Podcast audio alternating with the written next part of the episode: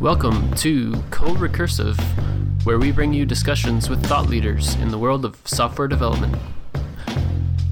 I am Adam, your host. So it's not as much that I'm a, a fan of it, it's more that I feel that it's real and it's there. And the more we try to abstract over it, will both, one, our abstractions will get messy the underlying details will leak because they inevitably do. And then it will be end up working with a sort of unpredictable and not really performant abstraction that's probably worse in every respect than working with the underlying, somewhat poorly designed operating system interface in the first place. That was Richard Whaling. He has an interesting perspective on software development. If you write software for the JVM, or if you're interested in low level systems programming, then you'll find this interview super interesting. I mean, I think lots of people will find it interesting who don't fit into those categories. I saw Richard present at a conference a couple years ago. He was talking about building his own web server, and it was a super interesting talk. So I'm excited. I'm finally getting the chance to have a nice long chat with him. If you like the podcast, I recommend you subscribe to it. And uh, stay tuned to the end of the episode for an update about the Slack channel. All right, Richard Whaling, thank you for joining me on the podcast. Yeah, thank you so much for having me, Adam. So, you are the author of Modern Systems Programming with Scala Native. That's right. I've read half the book, and this is actually good for me this case because it's not that I got lazy and didn't finish it. Actually, I think only half of the book has been released. That's right. It's in um, Pragmatic's uh, beta early access program. So there's there's five chapters available online now for anyone who wants to to get in on it early. And then I'm going to be uploading additional chapters, probably about one a month or thereabouts, um, until it's done. Hopefully, sometime this summer. Awesome. So the very first interview I did was actually with uh, Denys Shabalin, the original creator of Scala Native. And in it, we talked a lot about kind of the implementation details. And I think it's great if people want to go check it out, but I don't think it would be required for this episode.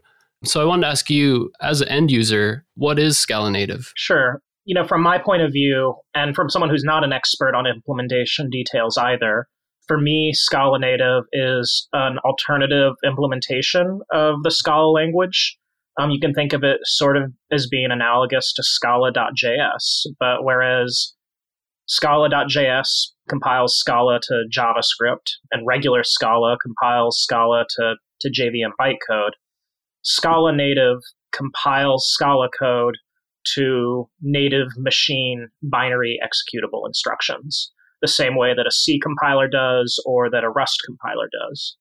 Um, and it actually uses the same um, compiler backend, the LLVM compiler framework uh, that Rust does, for example. Who should be interested in Scala Native? Oh, yeah, that's a that's a really good question. I think there's sort of two different angles. First of all, I think really anyone working in Scala should take some notice of Scala Native. I think, especially in the last year or two, I feel like there's a movement away from Scala as um, a single platform language that's really closely tied to the the Java ecosystem, and both more of an emphasis, first of all, on on pure Scala libraries, things like um, sttp is a great example, and then along with that, uh, a move towards more explicitly embracing Scala as a multi-platform language specifically. So Scala JS is a, a few years ahead of of Scala native in terms of um, sort of uptake and um, and broad library support. But I think we're moving towards a direction of really having three different platforms that can run Scala code. You can run it on the JVM, you can run it on the web, or you can run it um, as native machine code. And I think there's a place for all of them in the ecosystem. That makes sense. Was that? I think you said there was two classes of people. Yeah, you're right. Thank you. And then the other side is really people coming at it from this like native or systems programming sort of angle where um, i mean obviously rust is a language that's made a huge amount of impact in that area both people switching from writing c++ to writing rust and also bringing people in to writing code at a much lower level than they'd ever thought possible before. Mostly because Rust provides modern ergonomics and language features um, and has a really inviting and supportive community in a way that C and C may have lacked. I think similarly, Scala Native provides access to really low level techniques in a way that's more friendly and ergonomic than anything people have probably used before, while also having a pretty substantially different spin than Rust, for what it's worth. And do you find yourself in a specific camp? What brings you to Scala Native? Yeah, that's a good question. I mean, for background, I came to, I mean, I started writing Scala maybe about 10 years ago, um, maybe nine. And it was from a background of writing C and writing Python, and from Python C interop especially for like XML databases, information retrieval, stuff like that. And I originally started with Scala because I thought its XML um, support looked really good. yeah, um, it's uh, been a, and I'm not working on on XML anymore, fortunately, so that's not nearly as much of a problem. But for me, having the ability to go down to a very low level and write C when necessary to solve a problem is sort of how I think about how to solve problems. And sort of losing that capability when I switched to mostly working on the JVM was really hard for me. So when I started seeing uh, Scala native at, show up at, at conferences, and it was like, and just saw the elegance of Scala native's C interop. It was just like nothing I'd ever seen before like compared to, to, to working with Python or even to, to languages like Lua. It's just the the cleanest, most straightforward C interop I think I've ever seen. So I just sort of picked it up and um, started making like tiny PRs, um, mostly to add um, C standard library function bindings, and sort of took it from there. So when using Scala Native, I lose the Java libraries. Is that right? you lose at the very least the JDK implementations of the Java libraries. It's tricky for Scala.js and Scala Native because the Scala language itself does rely on Java libraries at a lot of fundamental levels for things like arrays, regular expressions, strings. Even when Scala provides its own Scala string and Scala array classes, under the hood, those are depending on Java string and array classes a lot of the time. So the approach that both Scala.js and Scala Native have taken is that they provided alternative non-JVM implementations of these classes wherever possible. And the idea is that the, the, the sort of the surface area of Java libraries that you need to cover to get Scala, the language, running is not that large. It's a couple hundred classes, I think. And those are all provided as part of the standard Scala native distribution. The trouble is, right, the, the line between a few hundred core Java classes versus the tens of thousands of classes in a full JDK is enormous, right? Mm-hmm. Um, and even contemplating what it would take to to re-implement all of those is terrifying. And further, what you've lost is you've also lost the entire ecosystem of Java libraries, right? And in some ways, that's more painful than just the core JDK in some ways.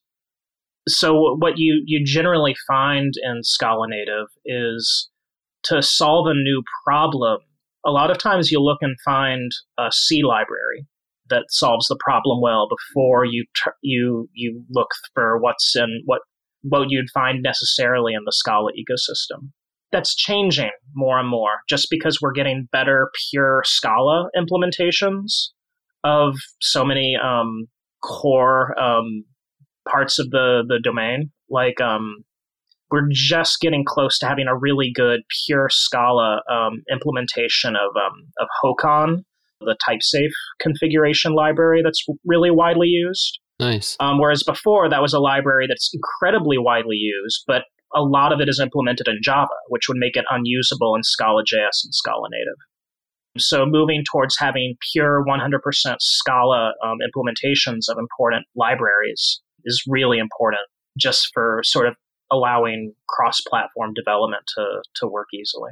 So it seems like it's a great time for it to emerge then because as you were saying like for a long time like maybe using java libraries is less common now. It's still quite common but i guess there's a lot of pure scala implementations that are used and that that makes transposing things to native that much easier. Yeah you know i think it really does. Um, it means you can pick up a json library like argonaut off the shelf and it'll just sort of work you know uh, versus having to um, find a c library or something like that it's also just a really good time because I feel like there's also just sort of a cycling of the common libraries used in the Scala ecosystem.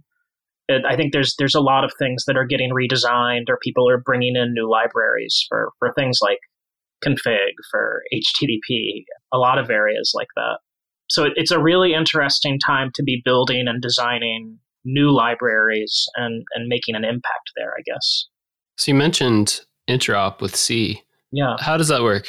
In Scala Native, it's really simple. It's literally just a one line function def, just like in a regular um, Scala program. You define a, a, singleton object, you annotate that it's an at extern object, and then let's say you um, you want to write a binding for a function like uh, like quicksort. The C quicksort takes, um, off the top of my head, it takes four arguments it takes a void pointer to the, the array of data to, so, to sort.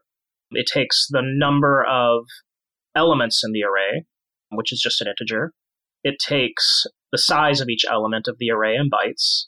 And then the fourth argument is a function pointer to the actual comparator that Quicksort uses to actually implement the pairwise comparisons. Um, and it's this sort of magical C library function that is both incredibly low level, quite generic. And when you compare it to sorting routines in a high level language like uh, like in Java or in Python, it's sort of ludicrously performant. Like usually one or two orders of magnitude faster compared to sorting in a higher level language with richer data structures. So you take a function like that, literally all you have to do to use it in Scala native is you write a Scala def and you give it the same name as the function you want to bind and the same arguments. You have to translate the types a little bit. So um, a, a, void star, void pointer in C becomes a pointer of byte in Scala. So in, in Scala native, pointer is actually just a generic data type, which turns out to be incredibly elegant. And it can actually make these function declarations and um, type definitions and stuff like that quite a bit easier to read than C syntax, which can frankly feel like line noise sometimes with, with function pointers and things like that. So it's uh, it's actually really straightforward. And the if there's a function from the C standard library that's missing that you need to use, one you can re- provide it in your own code easily. Again, just a one line function definition. But also, like contributing those bindings to Scala Native itself is um, a really easy, quick one like small PR. And that that was how I got involved in the first place was just um, sort of knocking these things out because there was a bunch of um, string tokenization functions that I wanted to use for some reason. That's interesting. It's hard to picture. I think so. Like what the code looks like. For instance, if you're using this qsort, is yeah. standard Scala, right? You're going to import. You're going to import this namespace that's like the C standard library. Yeah. And then you have um, you have a generic pointer type of the type of data that is in that. You have to do a lot of casting. I think that's the big difference, right? Yeah, and that's the thing that probably feels the most different about working with Scala Native, just because casting pointers and structs and arrays in Scala Native has similarly unsafe semantics to how C works. C is a typed language, but in many ways it's a weakly typed language, and that not only will the compiler allow you to freely cast between nominally unrelated data types, but a lot of really important APIs require you to do so um, in a way that feels deeply unhygienic to people who, like me, who have been working in strong, safe type systems like Scala's for 10 years, right? So it can be a little awkward to learn the patterns there if you never learned them from C. And maybe it's even harder to trust yourself to do all of these sort of free, unsafe casts that, you know, C programmers do all the time. But once you get the hang of it, it's actually incredibly powerful. And the absence of sort of runtime overhead that you get from just doing this sort of pure compile time casting and maintaining certain type disciplines oneself is um, kind of crazy, honestly. I think in my uh, Scala Days talks last year, I had some pretty good benchmarks on this. And I, I don't 100% remember all of the numbers off the top of my head. But the, the thing that was really impressive is that the difference in performance between, like, say, sorting a large Java array versus quicksort in Scala Native on a large array of structs, you couldn't even say that the that Scala Native was X percent faster because it was a, a super linear improvement in performance as the size of the array gets bigger, which was both surprising and really cool. And the reason that happens is because if you have a large array in Java or in JVM Scala, right, mm-hmm. You have your array, but you're also storing a ton of objects on the heap. And the larger the heap gets, the more time and the more resources your system is going to spend on garbage collection. Whereas with Scala Native or with C, an array of structs is manually managed memory. It's never going to get garbage collected. You can have regular garbage collected on heap objects also, but the if you keep all of your bulk data, like gigabytes of data, off the main heap, it's basically free for the purposes of like runtime GC overhead. And that's more than like, oh, this is 20, 30% faster that's where you find the difference between a program that can run and a program that can't. Like, it makes things possible that just aren't possible with vanilla Scala and like large on heap data structures um, in a lot of ways. Yeah, it's kind of crazy. So, what you're actually saying is okay, like sort, sorting things, quick sort, let's say, it's supposed to be like n log n complexity, I think. Yeah. I think mm-hmm. that might be right. But you're saying that the complexity class is actually completely different in a managed environment. Like you think that you're not actually getting that performance because of all this overhead that you're not counting. So when you go native, you're actually in a whole different class of performance. Is that? Yeah, yeah. I think that's a really good way to put it. I think native quicksort is gonna perform like the the algorithmic lower bound of quicksort. I think quicksort might nominally be n squared, but just a very well optimized n squared. But I'm fuzzy. But uh, you're right. So the the difference is that with with the JVM, you have this performance penalty of garbage collection on top of everything. And the burden the garbage collector places on large data intensive operations is much larger than actually running computations on them in a lot of cases.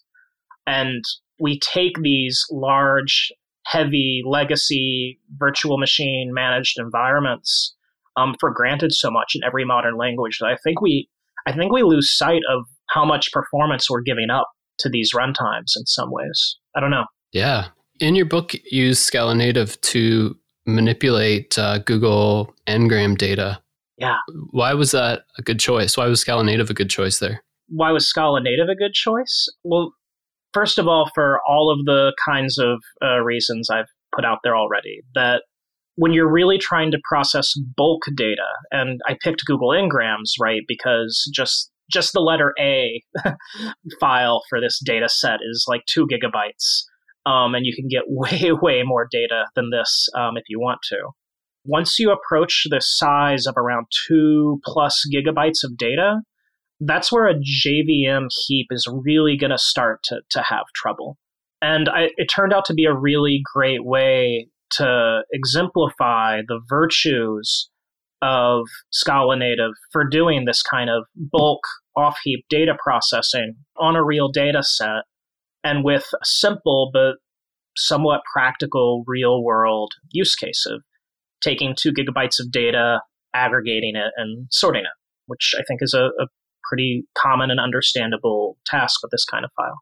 Yeah, like the first example you do you're just reading it line by line, I think, right? And just finding yep, the That's exactly it. Just finding the max line value. Yep. So to me, it feels like the JVM should do this very well. Right. And reading lines one at a time is something the JVM does well and is pretty well um, optimized for. But even then, when it's doing that, it's going to be allocating data for a string and then freeing that that object, right? Uh, with a file like this, you know, tens of millions of times, right? Mm-hmm. And thus, even for these really small object allocations, without having to actually persist a huge amount of data onto onto the heap, right? Like there's not a, a huge amount of data being retained in this case. It's just a lot of data goes in and a lot of data goes out. Even in that use case, the garbage collector is really imposing a lot of overhead. Whereas what you can do with Scala Native is instead of allocating data over and over to read lines in and then discard them, you can just allocate a static buffer of like a kilobyte one time. and then you can read every file into the buffer. And then you don't have to free anything. You just keep reading data into the same buffer and just process all the data in place and then there's no allocations at all, no deallocations. So even where you don't actually have the overhead of the large heap, but just high GC throughput, it's still possible to beat the JVM. And I did try running this on on my machine, and yeah, it's definitely faster. And then you had a second example. I think you were hinting at it, where you kind of aggregate this data. So that was interesting because the result was not quite what I expected. Yeah, I'm, I'm curious what you were expecting from doing like an aggregation and a sort. Well, so the example I think was just grouping all the data because it's split by years. Yep. The, the thing that was surprising to me was that the non native version couldn't do it. Like it was just too much. Yeah. like, yeah. yeah. So I was expecting the JVM to do a little better there, to be honest. And I mean, my my code isn't always perfect either. So it's certainly possible a high performance JVM specialist could write a Scala or a Java program that can do this. I certainly know people who do that for a living. But I was a little surprised that the basic JVM, like array classes um, and string classes, really couldn't handle what to me was a somewhat intensive, but not outlandish ask, I guess. Processing a two gigabyte file and sort of aggregating it into maybe a couple hundred megabytes of on heap storage seems to me something we should expect a reasonable language implementation to be able to do. So to me, this is a really important way just to, to illustrate that the overhead and the, the just the cost of the JVM or other heavy runtimes really really does affect what programs you can run and what programs you can't. I think like I remember uh, Denys talking about this before. Like if you look at Spark or something, they end up just doing manual memory management using some tricks. Yeah, I mean, Spark is such a fascinating use case. You know, I use Spark a ton and have used it for years. I was doing like Spark consulting and working, struggling with Spark jobs and getting them to run a lot of times. I think it, in some ways it is really fascinating how much Spark still relies on on heap storage, which has pros and cons. But one of the cons of it in practice is that when a Spark job approaches the maximum memory amount of, of memory and heap available, either on a single node or even worse on across all the nodes, really the whole system starts to fall apart.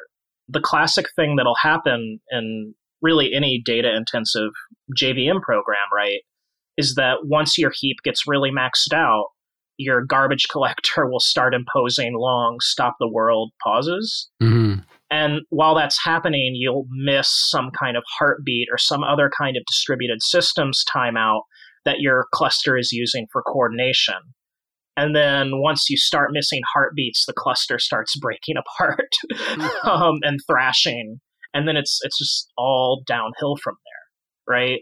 So it's not like you can't even push the system to the limits of its capacity without breaking all of the networking and distributed systems components. Whereas I think using off heap memory, whether you're in the JVM or not for distributed systems, has a has a lot of, of benefits for data intensive distributed systems. But also like it's really, really hard to do that right. The JVM really gets in your way over and over trying to do things like this. And for me, what's really magical about Scala Native is that it's relatively straightforward. I can write a, a short, sort of blog post length article or chapter and show people how to do it. It's not like, oh, you have to study this in, in grad school for six months, sort of advanced technique. I feel like it just makes it so much more approachable. And I'm hoping it makes it possible for us as a community to build libraries that have these sort of more robust and elegant behaviors with when handling intense amounts of data, honestly. It's interesting. Like, uh, Scala is a very unopinionated language, I guess some people would say except in one particular domain, which is the like it has to be garbage collected. So that's the one constraint yeah. that's been thrown away now. Well, it's interesting because it it's garbage collected and it isn't. The thing that I think is subtle and that comes with practice with Scala Native is being able to sort of keep these two universes in your head. You have one universe of regular Scala objects that are garbage collected. You have all of the immutable data structures and for loops and all of the niceties of, of real Scala, right?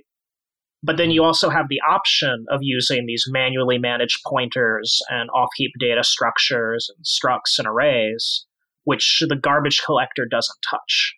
And I think if it were all manual memory, I think it would be Scala native would be just as hard to program as C, um, frankly. Uh, it would be a step backwards. For me, really, the magic is having garbage collection, all the idioms of regular Scala, but then being able to manage manually a handful of large custom data structures for the critical paths of a program. And sort of finding the balance between these two domains, I think, is really where the where the art is, and I think where where I'm still evolving. Certainly, it's an interesting point, though. I guess we probably didn't make clear so Scala native can be used just like Go or something, right? Go is is native and garbage collected, and that's about it, right? But but also with Scala native, you can bring in the standard C library, and then you can start doing manual memory management. You know, programming like it's 1995 or whatever. Yeah, that's a really good distinction to make. Go is a really good example of a native, relatively high level language that has a garbage collector and has good ergonomics. And I think Scala Native is competitive at a lot of the same things Go does. And in some ways, Go might be a better direct comparison for Scala Native than Rust in some ways. The other thing that I, I, compare it to a lot, which might be a little more obscure, would be Standard ML or OCaml, which are you know somewhat more academic functional programming languages, but are also strict languages like Scala, have great immutable data structures like Scala, have awesome garbage collectors like Scala Native, and so on. But in practice, I don't think there's a lot of folks out there who've experienced doing systems programming in modern, high level, like sort of functional, capable language like this. Scala Native is sort of the first a lot of people have, have heard of this sort of style. And that's I guess that's what my my book is really about and trying to just show people this whole different way of writing both native code that's much closer to the machine, but also with all of the quality of life and niceties of just writing regular Scala too. Yeah, so sort of your like I could imagine that just your sort of tight inner loop performance critical parts might be something you might want to manually manage. Yeah, exactly and then you would use regular Scala collections and strings and all those niceties for configuration, for networking. I mean, it's always going to be a balance. And when you're at the point where you're writing a program which needs sort of specialized, which has specialized performance needs, every program like that is going to be unique in some ways.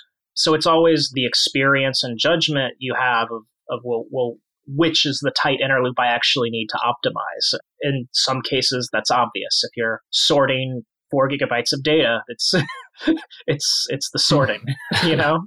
But in real world programs, it's not always that clear cut, which is is definitely a challenge for this this kind of programming. I'd say. So your book is called Modern Systems Programming, and spend some time on the C standard library. Why should we be interested in it?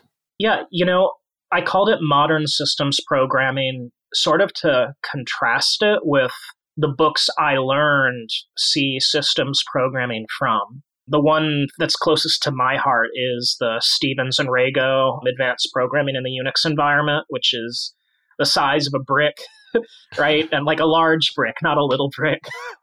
but is a great book, one of the best technical books I own, It is totally encyclopedic. Like everything you can do in C with a Unix OS kernel is in there, basically.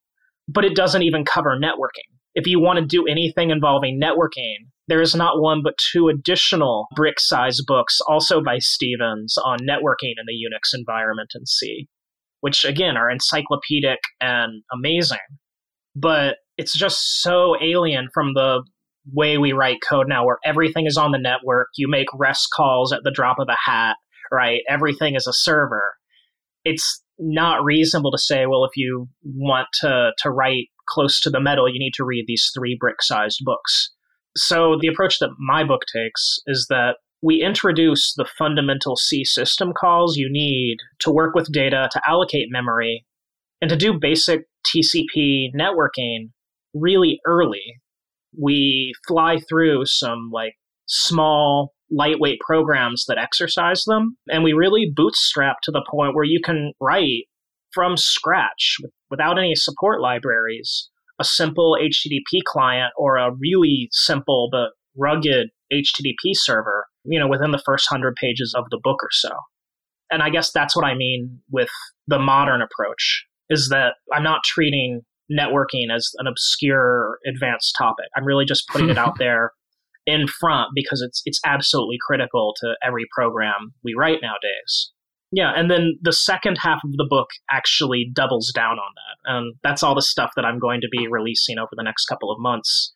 But essentially, what we're going to do in the second half of the book is we're going to bring in a C library called libuv, which is the event loop and networking library that Node.js um, also is based on, but it's it's a C library, not a JavaScript library, mm-hmm. and sort of building up a fully asynchronous, highly usable, well designed like Scala library around asynchronous I/O with like C level performance, basically.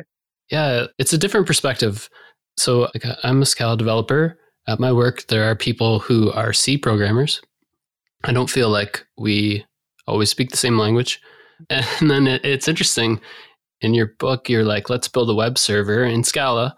So first, let's look at how you, you know, listen for a socket using the standard C library. Like that is a not the approach I would normally take if writing. no.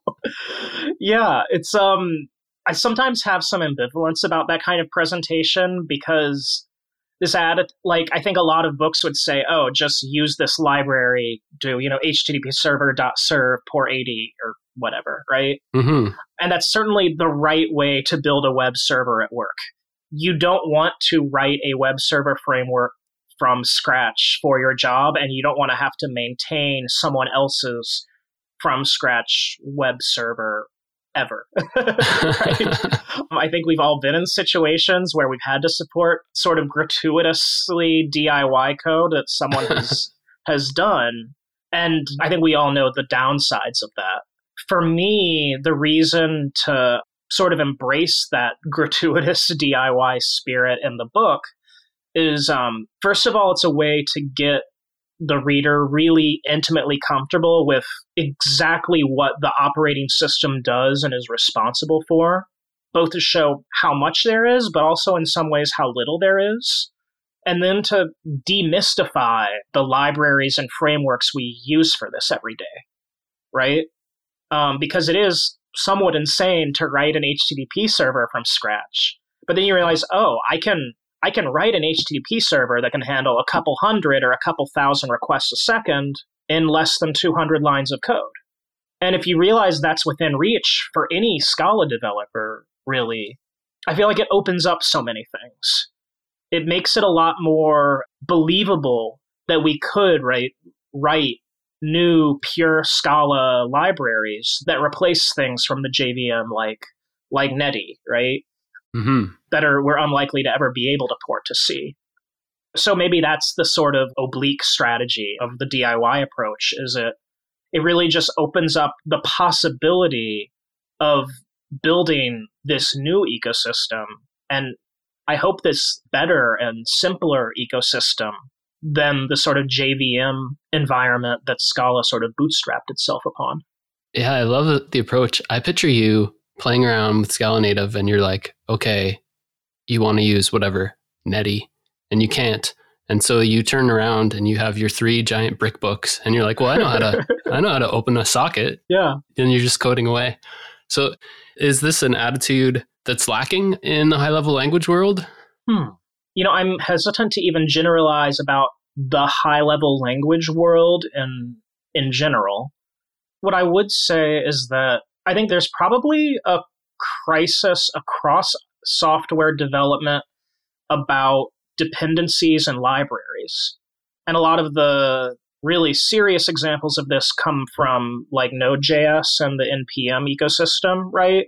Mm-hmm. Where if one library gets taken down or compromised, like LeftPad or EventStream, hundreds or thousands of, of upstream libraries and any number of large, serious projects can get get harmed.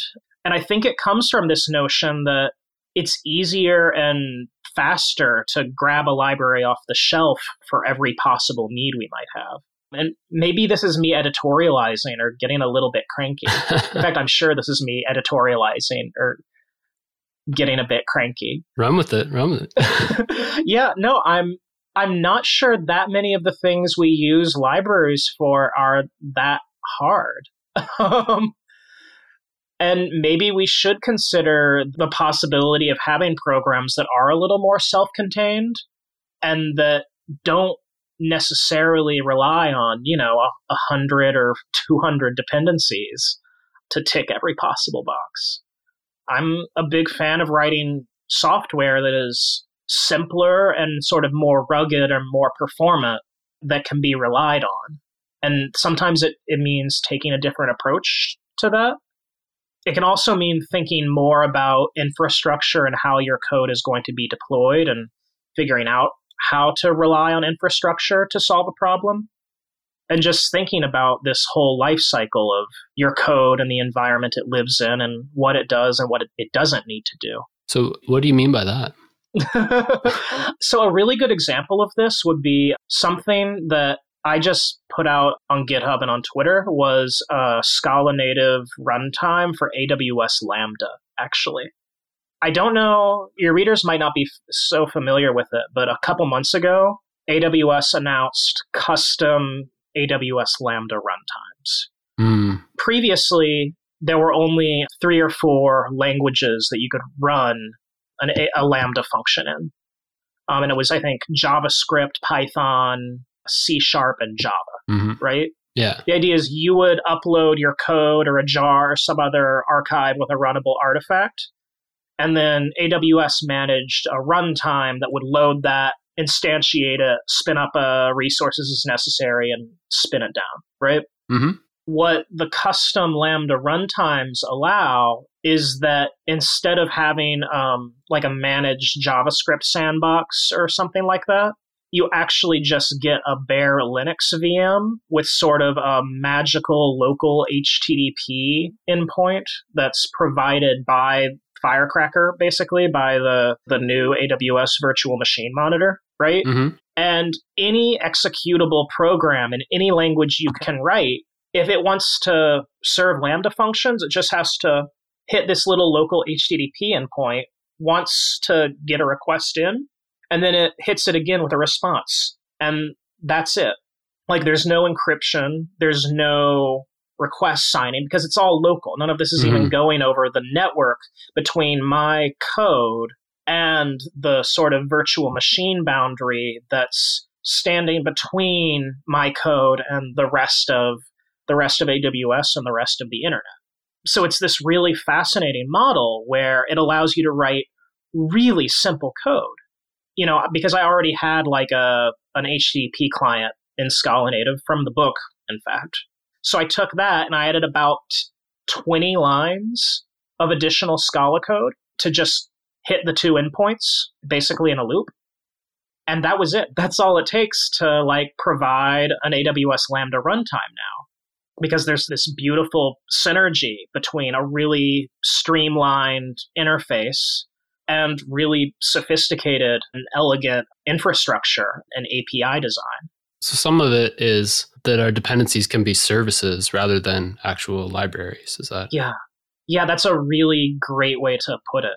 That instead of having dependencies on 15 libraries with 15 different interfaces, if your dependency is a service, then you might only need to implement one protocol to, to work with all of your different dependencies.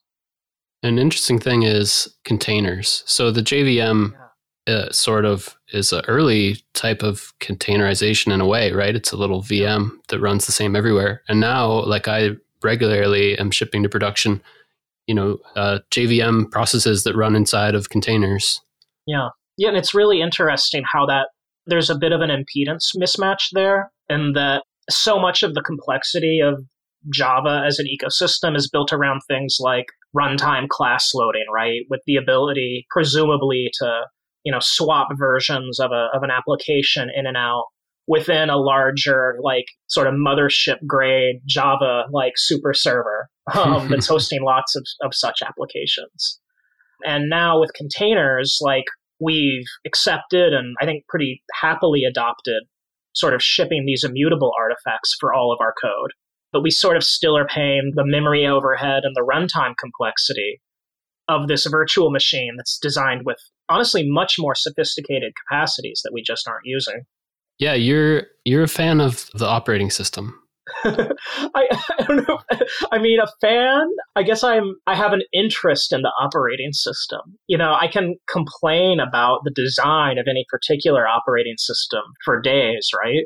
Linux can be a pain to work with. Linux is also amazing, but there are parts of it that can be a pain. I mean, from writing this book and trying to explain even like basic Unix socket APIs, like I could go on um, about how poorly designed some of the, the socket APIs are, right? And like how little sense some of it makes if you try to write down how it works. And that was something I really struggled with. So it's not as much that I'm a, a fan of it, it's more the I feel that it's real and it's there. And the more we try to abstract over it, will both one, our abstractions will get messy the underlying details will leak because they inevitably do. And then it will be end up working with a sort of unpredictable and not really performant abstraction that's probably worse in every respect than working with the underlying, somewhat poorly designed operating system interface in the first place. Yeah, like I feel like probably rightfully so. You may more than others solve a architecture problem by leaning on the resources that the operating system provides. So recently, I was like downloading, I was using uh, wget to like scrape some website, mm-hmm. and then uh, it was slow. So I wanted to run like multiple in parallel. And I like looked at the documentation, and it's like just keep starting it up with the same arguments, right? Nice. So, so I saw that as an example, right? They were coordinating just by before it downloaded a page. I think it it creates the file. So then, if there's multiple instances, they just move on. So this type of design maybe is less common where you are utilizing what the operating system provides. Yeah, I, I think that's a really great example, actually. Just because, like, if you did that with a shell script, you could run that pretty ridiculously fast. Just because shell scripts are great for spawning like dozens of processes in parallel, whereas every modern high level, pleasant to use programming language doesn't expose multi process programming elegantly or, or at all, in fact. We all are used to threads, right? Where you have multiple contexts of execution, multiple, potentially multiple CPUs going at once within the same sort of memory address space. But actually having multiple separate processes running within a single logical program in some sense is actually a little more alien. And it's something I do get into precisely because it opens up things like spawning 15 wget or, or curl instances or something like that. Yeah. But where do we where do we learn about this? If like besides your book, uh, yeah. do we just have to go to your three tomes of Unix system programming? I mean, those are great. Actually, are a lot of really good resources online for stuff like this. Beej's guide to C covers a huge amount of this stuff Unix sockets, memory management, fork, and multiprocess programming. The actual Linux man pages for this stuff are also really, really good. And I've spent a lot of quality time with them while trying to write a book about this. There's a few somewhat older programming languages that have good support for a lot of these multiprocess programming techniques and just for like sort of Unix style programming in general. I guess they're not even that old, but um, Python and Ruby both have a slightly closer affinity to C and to the operating system than like Java or, or Go do in some mm-hmm. sense.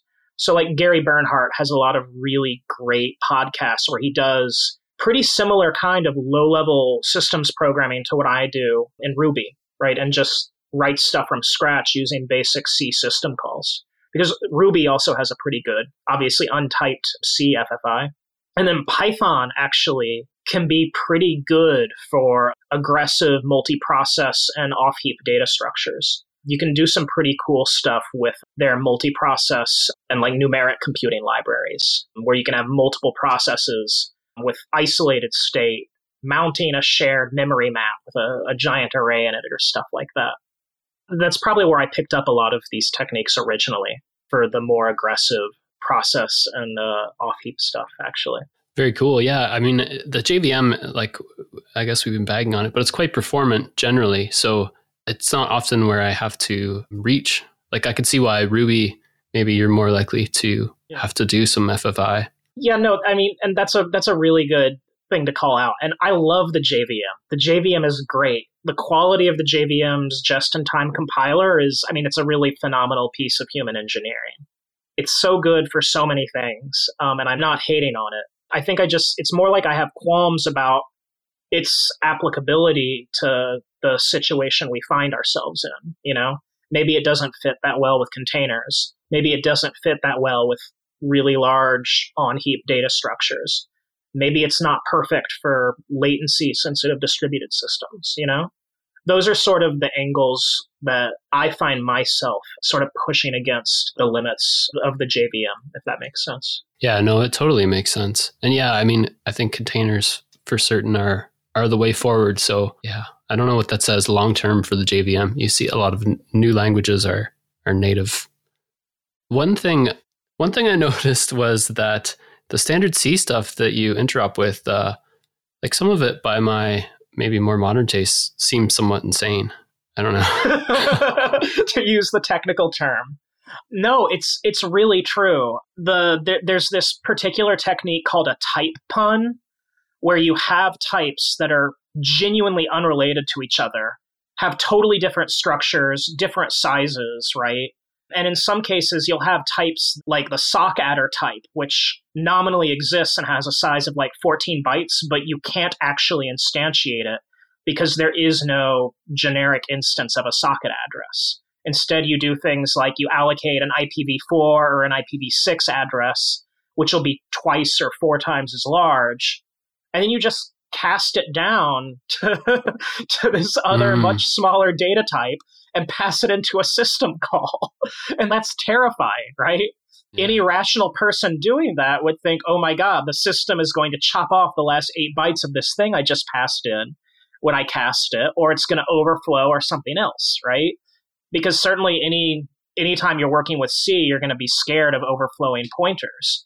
And when you have these basic foundational APIs that require you to do unsafe casts that are effectively overflowing buffers going into the kernel. It's sort of it's sort of horrifying that this is how everything works. it's all of this. But you know, a lot of that ha- has historical reasons. The um, the POSIX socket API, I think, mostly got written and mostly implemented around 1981, 1982 which is a, a, really long time ago. It's close to 30 years now, right? Mm-hmm.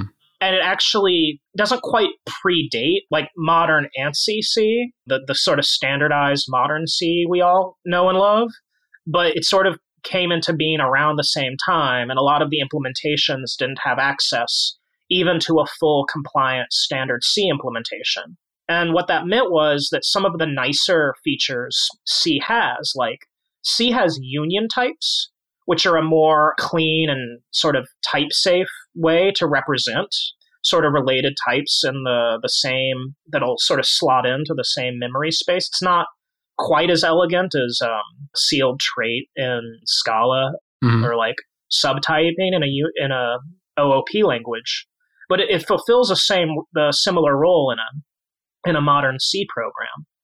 So this is something the C language has, and it just wasn't there or wasn't stable enough in time that a lot of these these legacy APIs got written. Which, yeah, is is both a little terrifying, but also maybe it's encouraging. Like we have all these new systems programming languages mm. coming up. People are writing, you know, new virtual machine monitors and new operating systems and in things like Rust and, and Go, even. And I think if people can write these things in, certainly in a garbage collected language like Go, the notion of using Scala native for a, a sort of real, deep, and like low level implementations of some of these primitive facilities it, it, starts to get really exciting. It makes you wonder what could we do if we tried to implement a fundamentally sane network protocol, for mm-hmm. example, which might not be something we have yet. Yeah, so it does seem like an opportunity. I can see what you're saying. Like just Scala Native could have a wrapper around whatever string copy and yeah. it could provide a little bit of sanity. Yeah. And that if you might be able to find a sweet spot where you provide more sanity than C does, but you don't have the overhead insanity that like the Java string API introduces.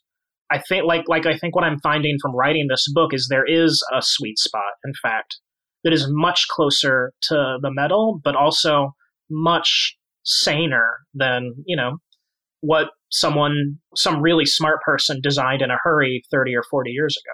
Yeah, and we have more expressive languages, better compilers yeah. now. Like yeah. a lot more validation can be done. Yeah, it's very true. Um, I think that that's probably most of my questions. Let me take a look here. Is there anything that we didn't cover that you'd like to talk about? Not that I can think of off the top of my head. I really appreciate you uh, giving me the chance to talk about all this stuff.